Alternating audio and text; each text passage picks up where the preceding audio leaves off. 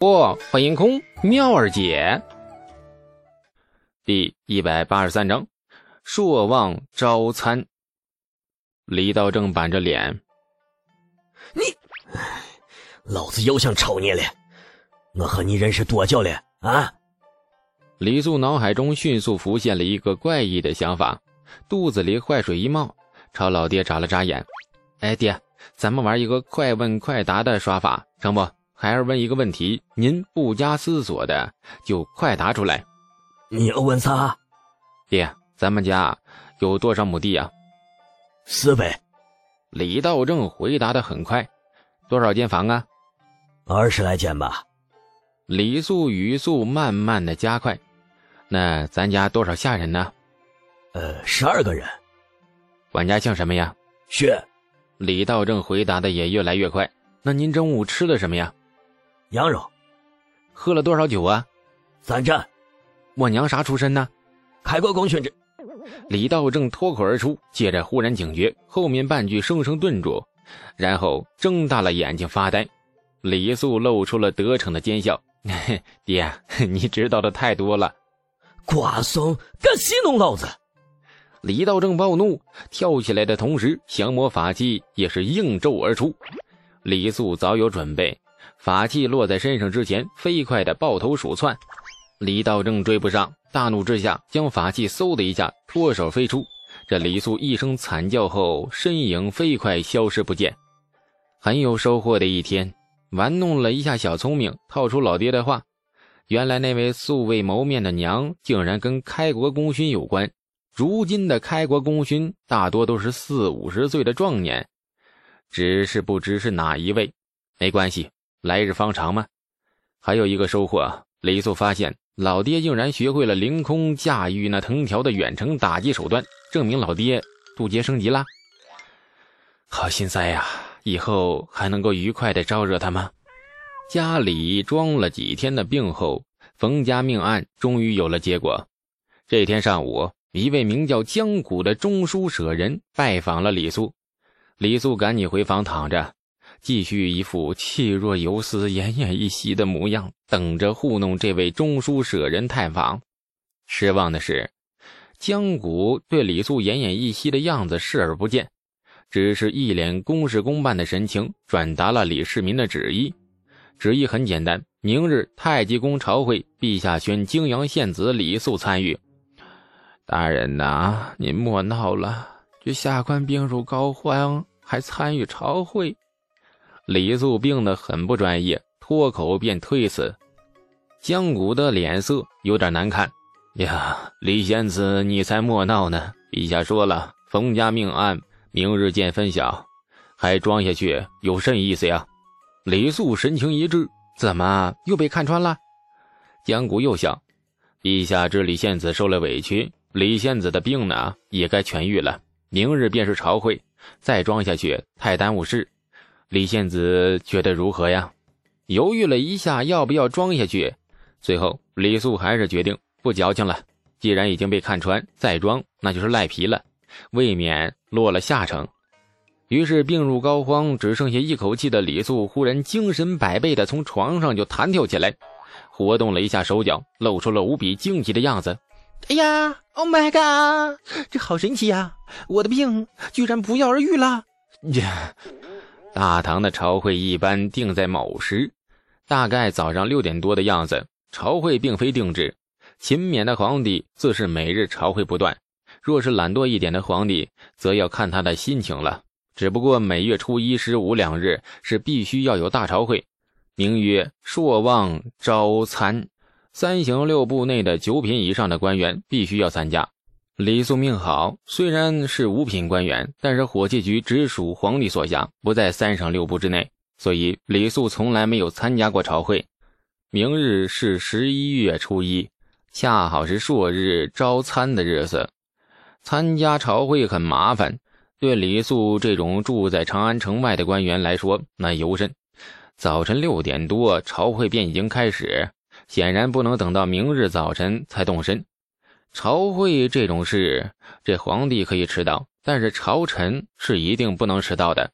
若碰到一个恰好有起床气的皇帝，万一心情不太爽，迟到了被拉出去剁掉，那也不是没有可能。所以李素接到李世民的旨意后，马上动了身。当天住进长安城的礼部官驿里，待到第二天没亮，各房坊门还未开启时，便要佩戴好那腰牌，穿好官服。保险一点的话，连官凭告身也要随身携带。然后一路敲开房门，径自的朝着太极宫而去。这一夜，官驿内的李世民失眠了。冯家命案明日便有结果，李素不由得生出了几许忧虑。郑小楼的死活只看明日了。总观自己这几日的表现，其实也只是一通乱拳砸下，东宫被砸得措手不及。毕竟利用民间的舆论这种法子，只有乱世才有人用。李承乾没有料到，如今太平年景里也有人用，而且流言的影响如此之大，数日内便将原本歪曲、已经定局的命案完全扭转过来。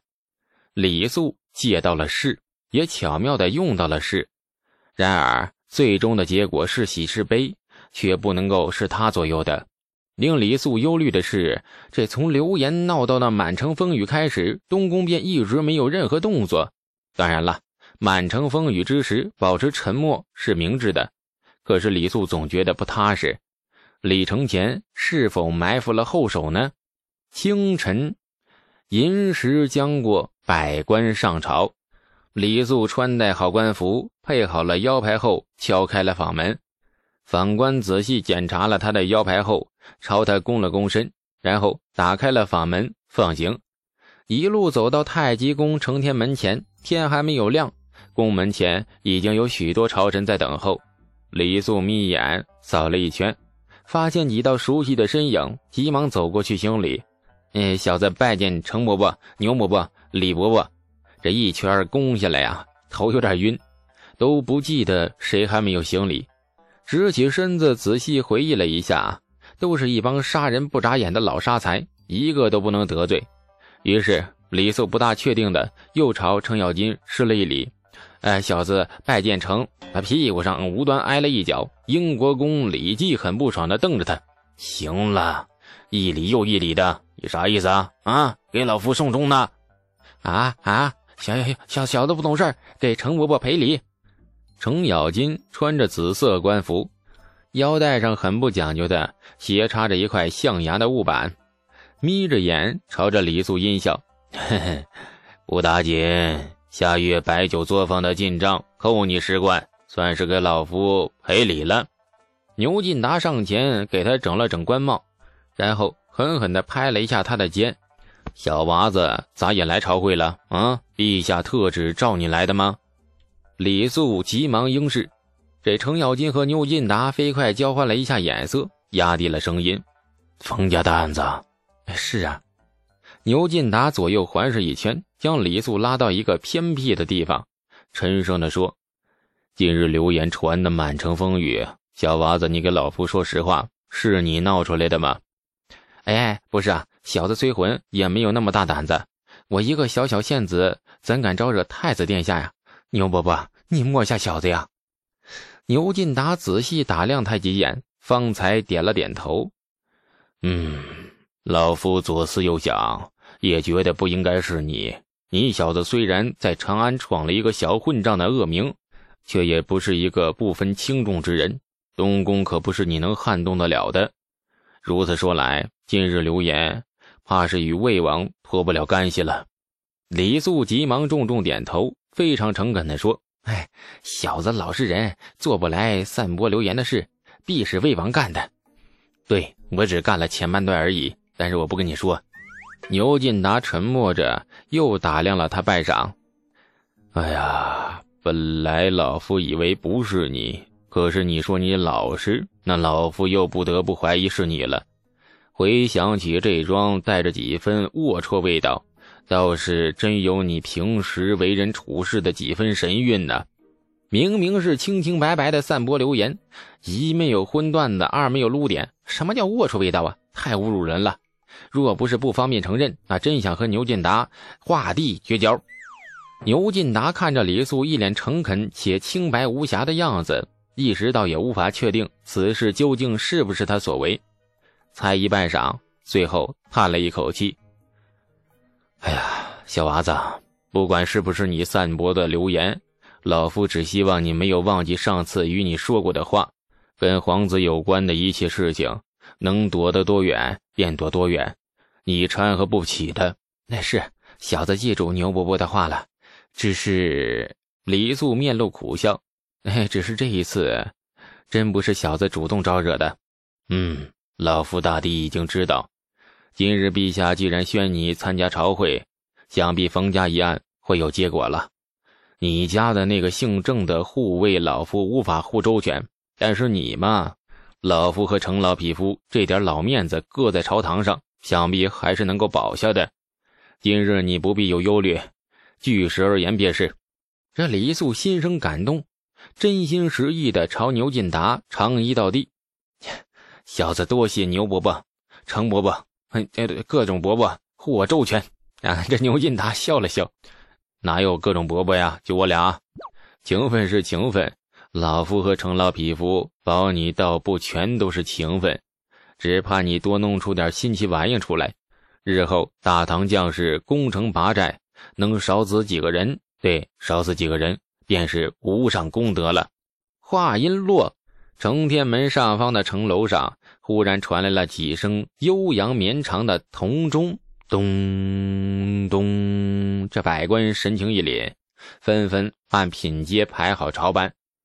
李素也赶紧与牛进达、程咬金告了声罪，非常低调的在朝臣队伍最末尾站好。良久，承天宫门缓缓开启。某时二刻，百官入宫招参，入承天门，进嘉德门、太极门，入太极殿。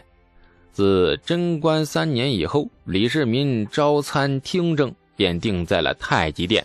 感谢您的收听，去运用商店下载 Patreon 运用城市，在首页搜索海量有声书，或点击下方链接听更多小说等内容。